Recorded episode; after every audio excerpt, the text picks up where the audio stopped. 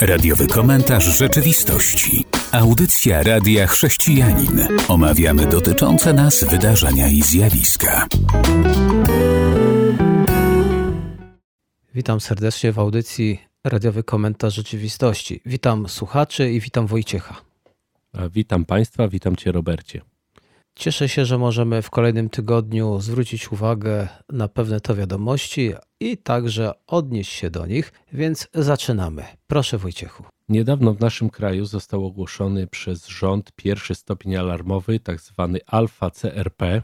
I co to dla nas oznacza? No, oznacza to, że nasze państwo zaczęło poważnie martwić się różnego rodzaju cyberatakami, różnego rodzaju aktywnością hakerską, aktywnością informatyczną.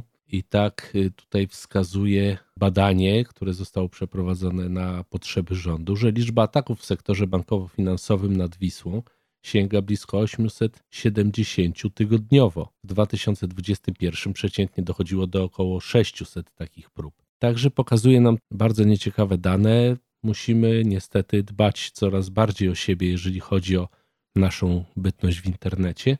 No jest to przykre, a jednocześnie jest związane też, y, z czego nie wolno lekceważyć, z tym, co się dzieje na granicy rosyjsko-ukraińskiej. No jak się okazało z informacji, Rosjanie też przeprowadzają takie ataki, te ich słynne farmy troli na polskich forach, na ukraińskich forach piszą różne rzeczy, żeby nawet skłócić Polaków i Ukraińców. No nie jest to ciekawa sytuacja. Widać już, że wojna przeniosła się do cyberprzestrzeni. Ta wojna to nie tylko kwestia też bezpieczeństwa narodowego, bo również, ale również e, bezpieczeństwa naszego, tak, bo jeżeli to jest sektor bankowo-finansowy, to ktoś może wzbogacić się naszym kosztem. A tutaj Pismo Święte mówi o pewnej mamonie. Był taki Bożek i dla wielu ludzi, jakby nie było, pieniądze są Bogiem. Dla tych pieniędzy są w stanie zrobić wiele, czyli są w stanie kraść, oszukiwać, a nawet zabijać. No musimy być ostrożni też my na co dzień, abyśmy my też tej rządzy nie podchwycili. A skoro już jesteśmy przy sprawach rosyjsko, można powiedzieć ukraińskich, ale Polska jest tutaj też mocno zainteresowana tą sytuacją, to chciałbym się podzielić z Państwem danymi, bo okazuje się, że dwie trzecie Polaków uważa, że w przypadku inwazji Rosji na Ukrainę nasz kraj powinien wesprzeć Ukrainę w walce o niepodległość. Tam, jak wiemy, gromadzi się już około 120 tysięcy żołnierzy. Oni cały czas są w stanie najwyższej gotowości. Szereg krajów pomaga oczywiście Ukrainie. Słyszeliśmy ostatnio o pomocy militarnej ze strony Wielkiej Brytanii. Inne kraje też pomagają. Polska, z tego co słyszałem właśnie w mediach, też pomagała w sposób, którego nie zdradzono do publicznej wiadomości. Ministerstwo ukraińskie podało, że nie była to pomoc militarna, ale generalnie bardzo pozytywnie wyraziło się o pomocy przedstawionej przez nasz kraj. Pozostaje nam się cieszyć, że nie pozostajemy jako naród obojętni na krzywdę innych, mając nadzieję, że i my w takiej sytuacji nie bylibyśmy pozostawieni przez naszych sojuszników sami sobie. Myślę, że warto pomagać, ale chyba warto jeszcze rozmawiać. Cały czas Rosja, myślę, odwleka tą inwazję, którą zapowiadała już na styczeń, więc pewnie działania mediatorskie są tutaj bardzo potrzebne. Mediacja wszędzie jest przydatna, w małżeństwie, również w biznesie. Ale jeżeli mówisz o pomocy, no tak, to my już chyba wszyscy wiemy, jak Niemcy ochoczo chcieli pomóc Ukrainie i wysłali im 5000 hełmów. Mówiąc szczerze, gest żaden. Widać, kto interesy prowadzi z Rosją i komu nie na rękę całe to zamieszanie. A bardzo dobrze, że u nas nie wypłynęło, na czym ta pomoc polega, jeśli chodzi o Polaków, bo jestem przekonany, odbiłoby się to źle. Takie rzeczy powinny być załatwiane rzeczywiście gdzieś poza oczami i uszami zwykłych, przeciętnych obywateli, dlatego że my dobrze wiemy, że to pozwoli później pewnym środowiskom wyciągać konsekwencje wobec nas. A Polacy, no tak, Polacy tutaj wielcy nie są, a zarazem zawsze często bardzo szybko chwytają za szabelkę, zanim się zastanowią nad tym, co robią. Zanim wysłuchamy utworu muzycznego, czyli będzie przerwa, to może tak króciutko nawiążę do spisu powszechnego, który właśnie teraz w Polsce miał miejsce. Już wiemy, że zostanie opublikowany we wrześniu 2023 roku. I jest pytanie, które tam padło. Myśmy jakiś czas temu w audycji o tym wspominali, ale jest tam pytanie o uczestnictwo, przynależność do kościoła. To ja znalazłem informacje, jakie zostały podane do wiadomości w 2011 roku, więc może na razie tyle. Kościół katolicki 87,6%. Tyle deklarowało osób, jeśli chodzi o przynależność. Nie należący do żadnego wyznania to 2,4, a inne obrządki wyznania to 1,3 zaś 8,7% odmówiło odpowiedzi lub brak danych. To ciekawe dane. Ja w tym kontekście chciałem tutaj może dodać, że ostatnio na stronach firm statystycznych, które prowadzą takie badania, nie pamiętam w tej chwili nazwy, ale to mniejsza o, o to, było podane, że takich katolików wierzących i praktykujących, jak to się mówi w cudzysłowie, jest około 43%. Tak wynika z badań, bo y, ta firma przeprowadziła badania bardziej takie dogłębne, można powiedzieć, i nie badała tylko osób, które się deklarowały jako katolicy, ale były to szersze badania, czyli osób, które praktykowały, brały udział w nabożeństwach regularnie, podchodziły do sakramentów, tak czyli czynny udział w y, życiu religijnym, można powiedzieć. Także tak wygląda ta statystyka. Jako ciekawostkę powiem, bo jestem na stronie Radia Z, a tam przeprowadzono ankietę, czy chodzisz do kościoła. Okazuje się, że czytelnicy tego serwisu generalnie nie chodzą. W ankiecie 69% odpowiedziało, że nie, 30% że tak. Brakuje mi tu wprawdzie jeszcze 1%, nie wiem co się z nim stało. To tyle, a teraz zapraszam do wysłuchania utworu muzycznego, po którym będzie część druga. Witam po krótkiej przerwie muzycznej. Przechodzimy do kolejnej wiadomości. Kanadyjska nauczycielka z ponad 20-letnim stażem została umieszczona na płatnym urlopie. No to miło, że ktoś jej płatny urlop zaoferował, tylko dlaczego? bo jej komentarze odnośnie szkolnych książek nie spodobały się przełożonym. A chodzi o to, że wyraziła swoją opinię, że książki, które są w bibliotekach, książki trans, są nieodpowiednie dla dzieci. Proszę, co ty o tym sądzisz?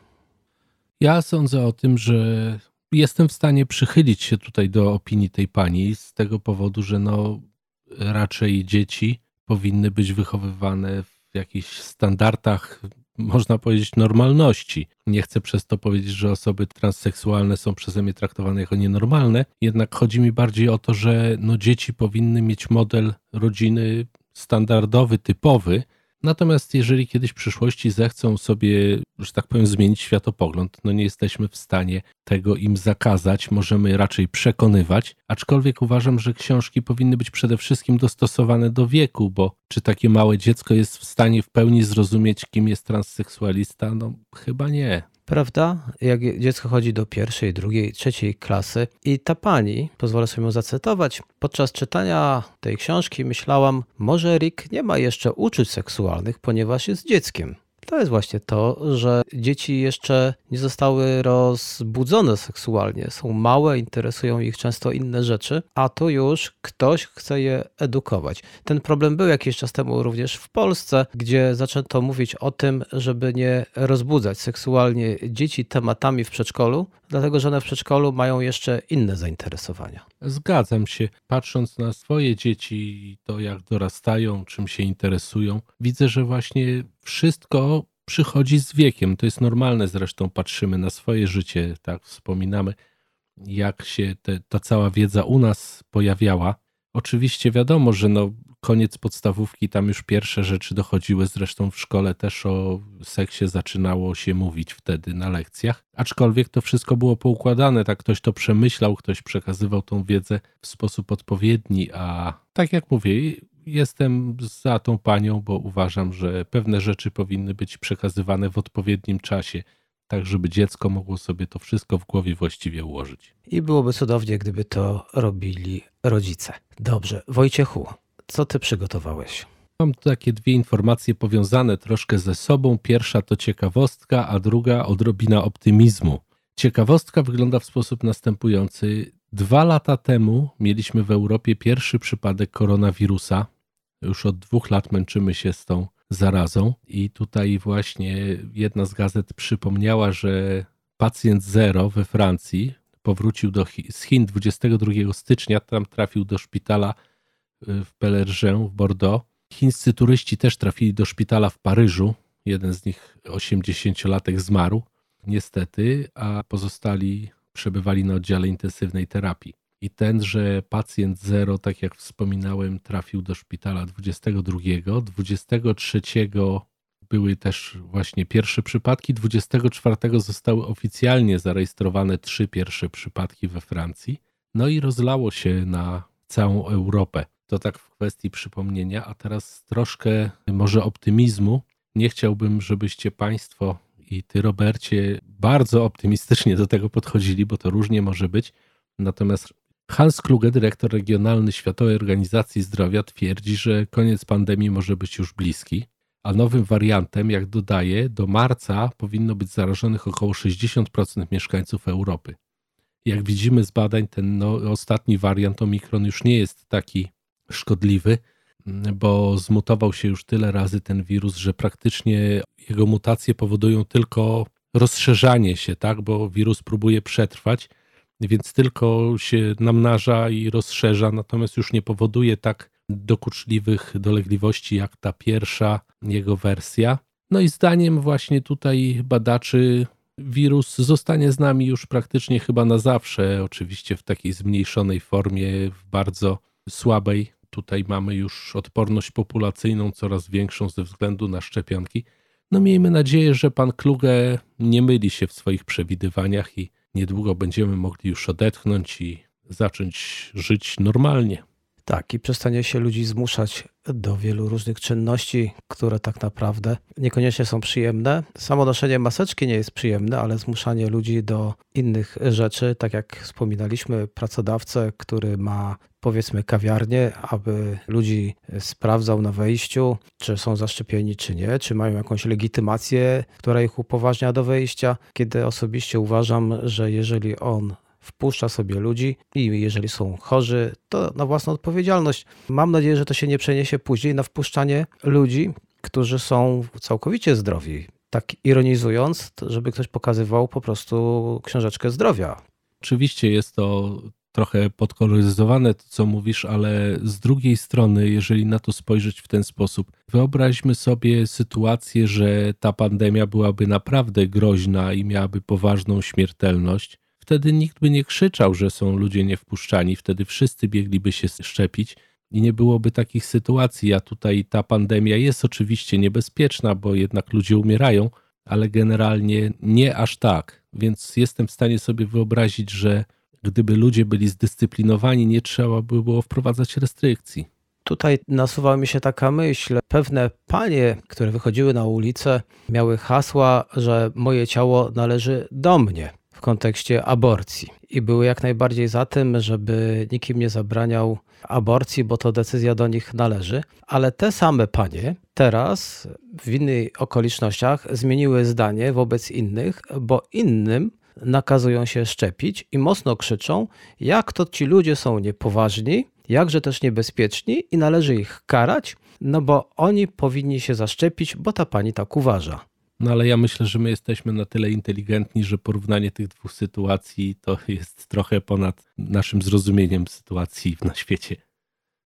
Idąc dalej, to chciałbym wspomnieć o mężczyznach w kontekście aborcji, jeżeli już jesteśmy przy tym temacie. Według ostatnich badań, które zostały przeprowadzone w Stanach Zjednoczonych, okazuje się, że prawie 4 na 10 mężczyzn twierdzi, że mieli duży wpływ na decyzję o przerwaniu ciąży. Te badania pokazują więc, że mężczyźni jednak wypowiadają się, a co za tym idzie, mogą się wypowiedzieć mądrze lub źle. Wyniki zostały ogłoszone w zeszłym tygodniu i teraz pozwolę sobie jeszcze nawiązać do paru danych. 74% mężczyzn powiedziało, że ich partnerka rozmawiała z nimi przed dokonaniem aborcji około 48% stwierdziło, że ich partnerzy rozmawiali z lekarzem na ten temat, a 38% stwierdziło, że ta kobieta rozmawiała z matką. 38% mężczyzn stwierdziło, że mieli największy wpływ na decyzję, następnie 18% stwierdziło, że był to lekarz, a 14% stwierdziło, że była to matka kobiety. Takie dane znalazłem.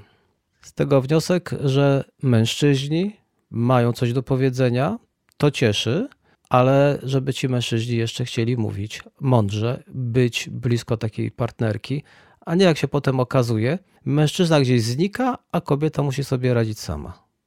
Jak przytaczałeś te dane, zauważyłem, że to, co uważam za pozytywne w tej sytuacji, że kobieta nie jest właśnie pozostawiona sama sobie, że ma czasami poradę partnera, poradę matki, czy najlepszą chyba lekarza w tej sytuacji. Chociaż, no, tak jak widzieliśmy z poprzednich informacji, nie wszyscy lekarze tutaj wykazują się odpowiednim zaangażowaniem i mądrością. Ale to jest dobrze, że kobiety nie są pozostawiane same sobie. A mężczyzn chciałbym wręcz poprosić, bądźcie blisko swoich żon, bądźcie blisko swoich sióstr, tak aby one mogły w, w mężczyźnie czy to właśnie w bracie, w mężu, czy w ojcu, znaleźć oparcie i zrozumienie. O, w każdej sytuacji, tak. Tak, tak byłoby najlepiej. Co za tym idzie, dobrze, aby mężczyźni z roku na rok byli coraz bardziej odpowiedzialni, mądrzy, tak aby Polki mogły powiedzieć, że mają najwspanialszych mężczyzn na świecie. I tym optymistycznym akcentem przechodzimy do muzyki zapraszam na utwór, po którym wracamy i będzie część trzecia. Witam w części trzeciej. Teraz Wojciech zacznie, a Wojciech ma coś o szamaniu. Proszę. To niedokładnie. Mam coś o szamanach. Słowo podobne, ale znaczy co innego. Jak donosi czeski portal informacyjny, dwoje Polaków małżeństwo zostało skazane na właśnie terenie Czech za odprawianie pseudoszamańskich rytuałów z użyciem nielegalnego na terenie Czech psychodeliku. Otóż oni właśnie podawali taki środek ludziom, zakupili go prawie 200 litrów i podczas pobytu właśnie na terenie Czech, tam mieli swoją posiadłość, przeprowadzali różne rytuały, tak jak wspomniałem, pseudoszamańskie, i oczywiście zarabiali na tym, bo jakżeby inaczej, w tych rytuałach miało wziąć udział około 1500 osób, a koszt wzięcia udziału ogólny, który zapłacono, to był 10 milionów koron. No, bardzo ciekawa informacja. Ci ludzie zostali skazani pełnomocnymi wyrokami i oczywiście deportowani z terenu Czech z zakazem ponownego wjazdu tam na określoną liczbę lat. No, jest to dziwna sytuacja, bo okazuje się, że ludzie chcą brać udział w takich rzeczach. Niektórzy pewnie dla przeżycia jakichś doznań duchowych, inni pewnie poszukują po prostu przygód, aczkolwiek taka sytuacja. I druga wiadomość, zanim może skomentujemy tą. Otóż też o szamanie. Szaman z Jakucka pobił policjanta. Śledczy prowadzą dochodzenie w Jakucku przeciwko temu panu, a ten pan jest już tam słynny, ponieważ e, chciał przeprowadzić już trzecią próbę pójścia na Kreml i wypędzenia złych mocy z Kremla. Ma do przejścia 8 tysięcy kilometrów. Tak jak wspomniałem, chciał podjąć trzecią próbę. Przy drugiej próbie przeszedł jakieś 3 tysiące, tam go zatrzymano i przekazano do szpitala psychiatrycznego. On sobie tam odbył leczenie i wyszedł. No, a w tym roku właśnie podjął, czy miał podjąć kolejną próbę, też, też zostanie skierowany na leczenie. Czy te sytuacje są zbieżne? No, musimy tutaj wiedzieć, że w Jakucji szamanizm jest, jest formą religii, formą wiary. Tam się trochę inaczej to traktuje niż my to postrzegamy, między innymi patrząc na tych Polaków. Ale takie rzeczy cały czas się dzieją. Jak to widzisz, Robercie, tą sytuację? żartobliwie, to może powinni mu pozwolić tam dojść. Może rzeczywiście na tym Kremlu by się zmieniło na lepsze, gdyby dopuścili go do głosu. A tak e, poważnie, to jest to sytuacja, w której widzimy, że ludzie jednak szukają czegoś więcej. Rosja została ograbiona z wiary w Boga. Komunizm próbował za wszelką cenę usunąć z przestrzeni wszelkie oznaki chrześcijaństwa Boga.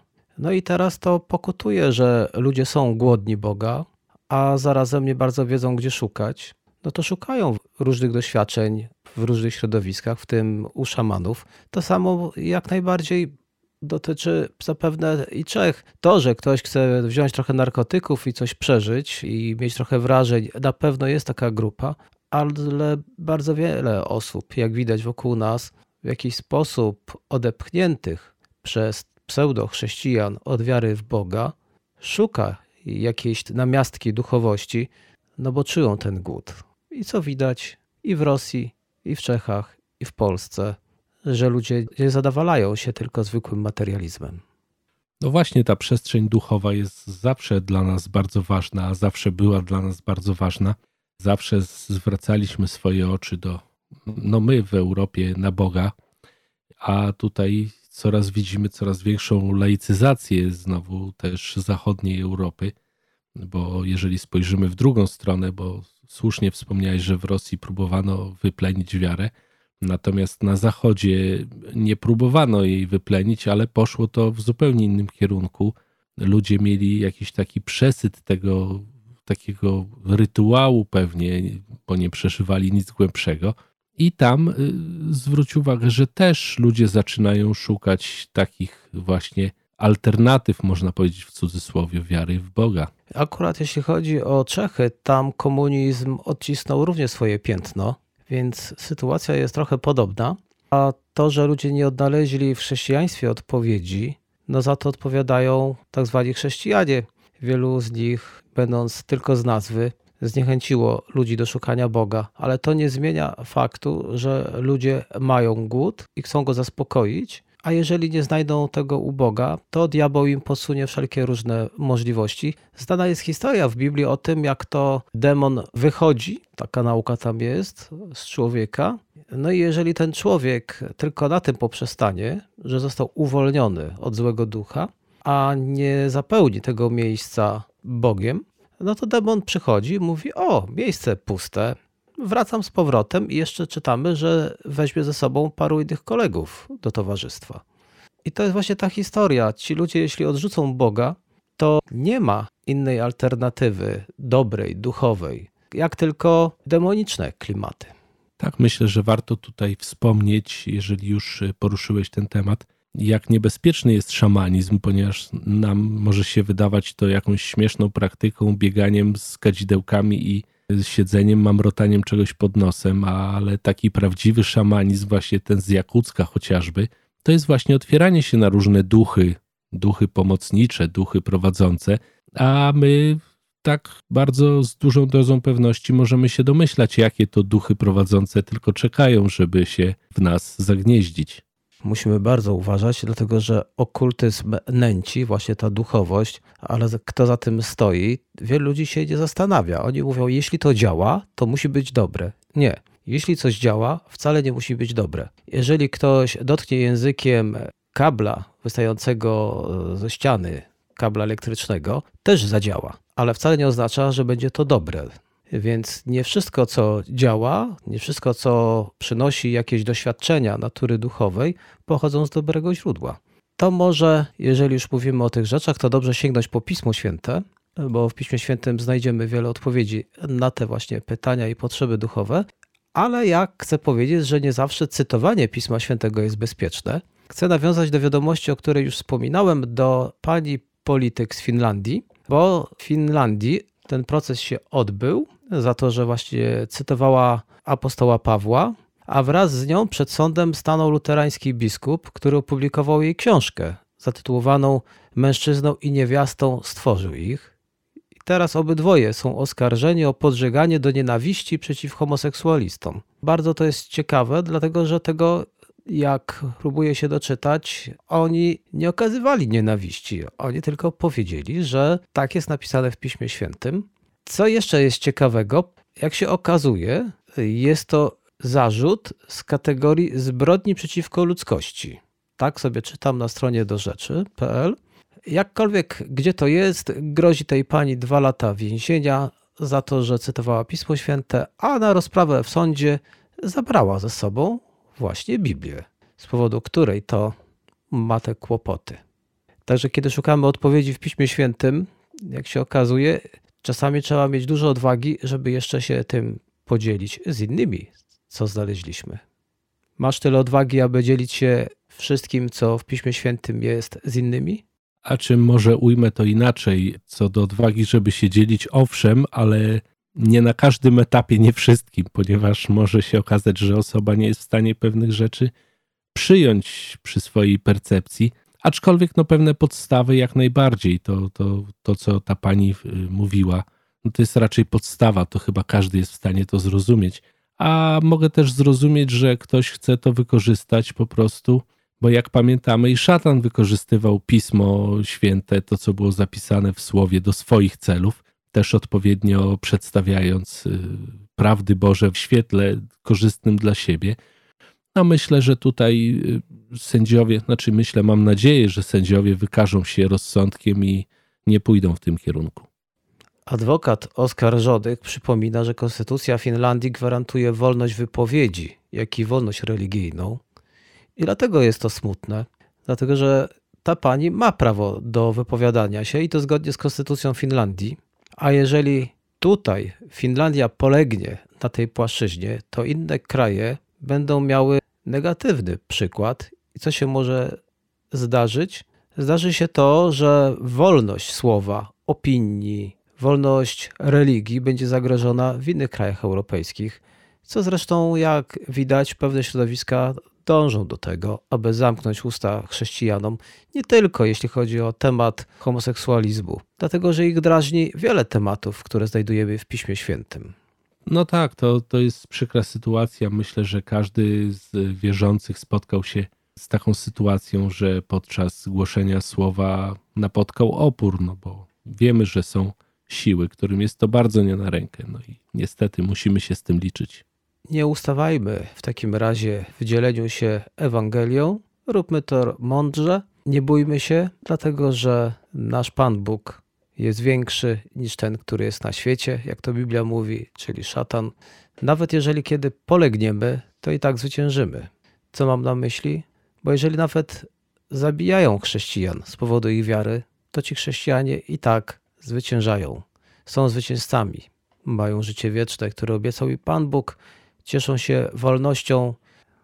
Dlatego też z nadzieją patrzmy w przyszłość, bo Pan Bóg nie zostawia swoich. Mamy obietnicę, że będziemy z Bogiem na zawsze, jeżeli tylko dla Niego będziemy umierać i z Jego powodu będziemy cierpieć. Bóg nam to wszystko wynagrodzi. I tymto akcentem zmierzamy już do powiedzenia naszym słuchaczom do usłyszenia. Do usłyszenia. Był to radiowy komentarz rzeczywistości.